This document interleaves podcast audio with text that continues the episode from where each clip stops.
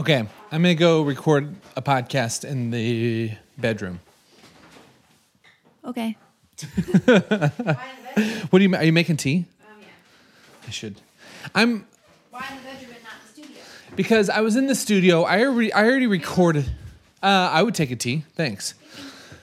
I recorded this episode already, and I freaking edited it down. I was about to hit post, but I was doing it in the studio by myself. I just I just felt like it felt cheesy. I said, is that the best use of yours? It is because it was it was like bullshitty. I, fe- I felt myself going into oh advice mode, which I I have thoughts on a subject, but I want to share it. It just I need to I need to shake things up.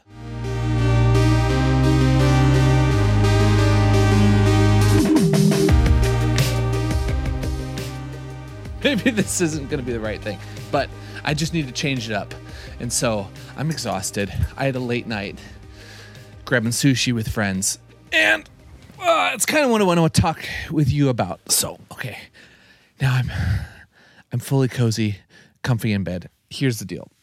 I don't know what the conversations with you and your friends have looked like lately, but for me, I've been having a ton of situations where I'm I find myself in conversations whether it's with so many of you that have written into the podcast or called the podcast hotline. By the way, if you want to leave me a message, hit me up or shoot me a text. The podcast hotline is in this numbers in the show notes below. But uh a ton of freaking conversations with people who have been talking about them being in seasons of life of transition. And I mean, I don't know. I don't know if I'm going to just maybe this is I feel like I've been talking about this kind of stuff a lot on this past month, but it just is it feels like the zeitgeist of conversation. Just so many people right now trying to figure out the next right thing. I think that's actually I I think it actually makes sense cuz I mean, a lot of my music friends were all freelancers and you know, as Seth Godin says, the curse question of any freelancer is what's the next thing? That is like there will there's no freedom from that. If you are if you are creating things and sharing them with the world or getting paid to do it, whatever, there's no other side where you, that question doesn't exist. What's the next thing I should be focusing on? I only have a certain amount of time. I only have a certain amount of energy. I want to use it wisely. I want to be doing what I what I want to be doing work for people that I connect with and that I'm on the same page with. And I want to be doing deep, meaningful work that I feel centered in doing that is tied to my unique voice, my unique skills and outlook in the world. And it is just so freaking paralyzing sometimes trying to figure out that next thing. And I, for the longest time in my life, I just felt like, all right, well, here's where the confusion came from me. And I'm gonna just, I just want to pass on a few thoughts, uh, things I've kind of discovered recently through things I've heard or read or conversations. But I've been getting these hints from the universe lately that I and we, the royal we, have far less choice in the matter than I used to think. And by that I mean this.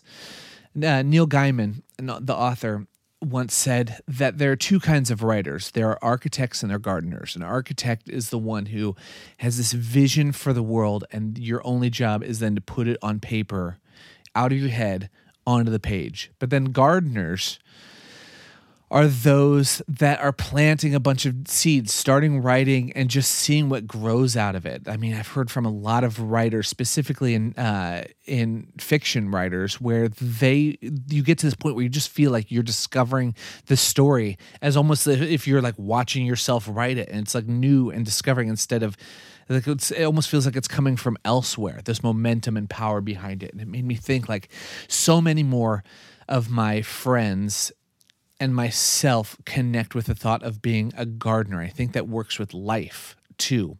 Um, I was having a conversation a couple years ago with my buddy T. Mishki, who I had on the podcast, and that's where we first met. But then we started getting together after that, and I was in a place where I was just in one of those really dark, confusing times. I don't know what the fuck I'm supposed to be doing with my life. What should I be focusing on? And it, he kind of outlined his view of life and your life's work kind of he views it like a pinball ball. And you you know if you like you're playing pinball a ball rolls on the on the tracks.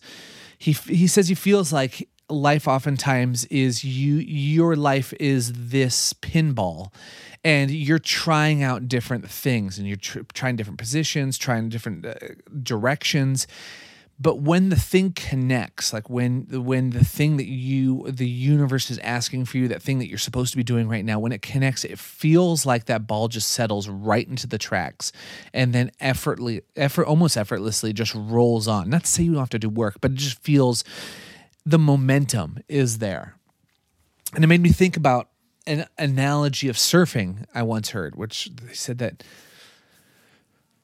surfing is you don't the you you can't surf by standing on the shore watching the waves okay and then getting a game plan okay i'm gonna paddle out and then i'm going to catch this wave and then i'm gonna go right here and then i'll make this move and then i'll do this and you just plan out your whole trajectory by the way, I'm fully aware that I'm talking about how surfing works, and I'm a freaking landlocked mid Midwest dude who's never surfed before. But what I'm told is that it's more like you paddle your ass out there and you try different things. You try to catch different waves, and eventually you'll catch a wave and you f- you feel the momentum like there's a feeling of power behind you propelling you forwards and as you go it's less of it's less of you propelling yourself but more of you steering where you're going. You still have this interaction with it. You still have some sort of yes choice for sure. But you don't have a choice of where that momentum is going.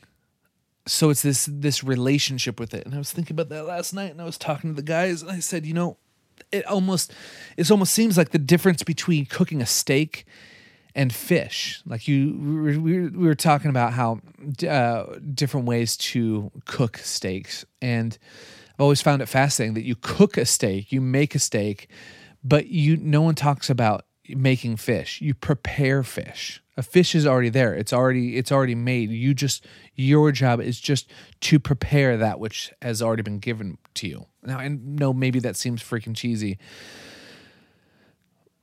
but i've been just thinking that in life okay um, maybe here maybe here's a more current example like thinking about i guess all this just comes down to my realization now that my job isn't to figure everything else out. My job isn't to figure out the ultimate trajectory of my life. My job is to try a shitload of different things and share it with the world and see what clicks. I'm to leave you with this. Here is and i think i maybe this doesn't maybe i think this has to do with all this. I this there was I was listening to a uh, interview with Rick Rubin recently where he was talking about all this, and I think the person had asked about you know if you abandoning projects like starting different things and then abandoning them and focusing on something else. And rick rubin gives this response but for me listening to this metaphorically i really connected with this in life about giving myself freaking slack for the times where I've tried different things out and they just didn't land. Uh, They just it wasn't for the time. And sometimes I feel like I'm really quick to plant myself like stamp myself and call myself a failure. Well, I failed at this. That didn't work out. But lately I've been realizing that's actually it's not failure. This is just how things work. So I think something I think there's something here. So right now it's the top of the year. My hope is that wherever you are at, you are you are giving yourself permission to try as much shit as possible and the freedom uh, to let go of the feel of the fear of quote failure. Because this is how it works. The trying things out sharing it with the universe and seeing where the momentum is. All right that's all i got here. Oh man i almost fall asleep just almost I almost fell asleep right here. All right, here is some thoughts from Rick Rubin. Good night. There are many ideas that have not yet come to fruition, but I wouldn't say I've abandoned any. The ideas have a time when they want to come to fruition, and regardless of what I think, I don't get to determine the calendar. The ideas come, I can get excited about it, I can work on it, and then hit a wall. And then there'll be another project that's just sailing along, and the universe is working to help support that idea. If the universe is not helping a project, I'm wary to fight with the universe.